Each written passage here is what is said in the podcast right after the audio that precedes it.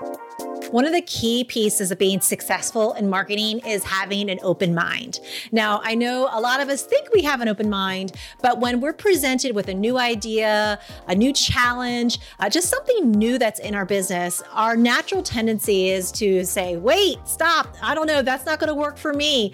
All these different things, all these beliefs that we have about our business and why it won't work or why that strategy is not the best for us without even really looking at it from an open mind and open perspective perspective.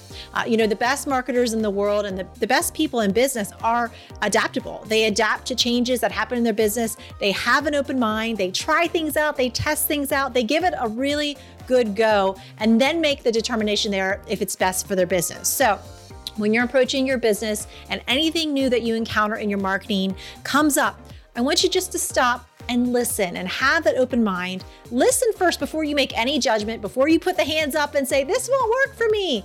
Listen with an open mind first. And then from there, try it out. Put yourself out there. Uh, take those steps. You know, find a mentor that's going to help you along the way to really give it a good try before you make that determination. But have that open mind first. That's the first key step because an open mind can lead to so many opportunities in your business, but you have to be open to listen. So keep that open mind.